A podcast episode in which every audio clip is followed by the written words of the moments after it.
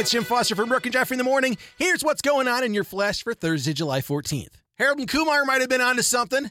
A study just named the top 10 most craveable fast food burgers, and guess who ranked first? Let's start at number 10, though. Five Guys made number 10, always good and great fries. Shake Shack picked up number 9. Number 8, Red Robin, another place with great fries. Carl's Jr. came in at number 7, which is the same as Hardee's.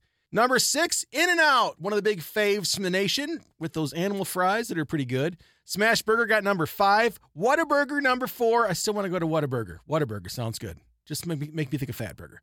Number 3, Burger King. And guess what? McDonald's did not make the list. The Whopper Burger King, still one of the finest burgers in the land. Number 3, Crystal Burgers, Crystal with a K, came in at number 2. They also serve mini burgers, just like number 1.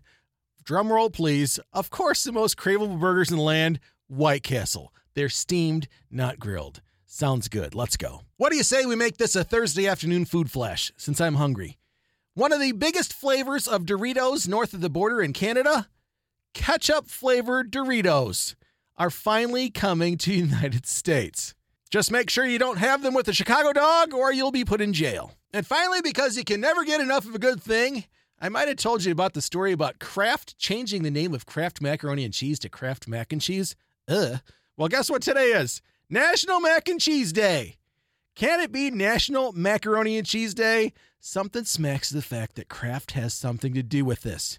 Insidious. There's your Thursday Flash. Have a great day, and thanks again for listening to the new She 100.3. It's the 80s, 90s, and 2000s. And don't forget about that mac and cheese ice cream. Huh. Do we have a Walmart around here?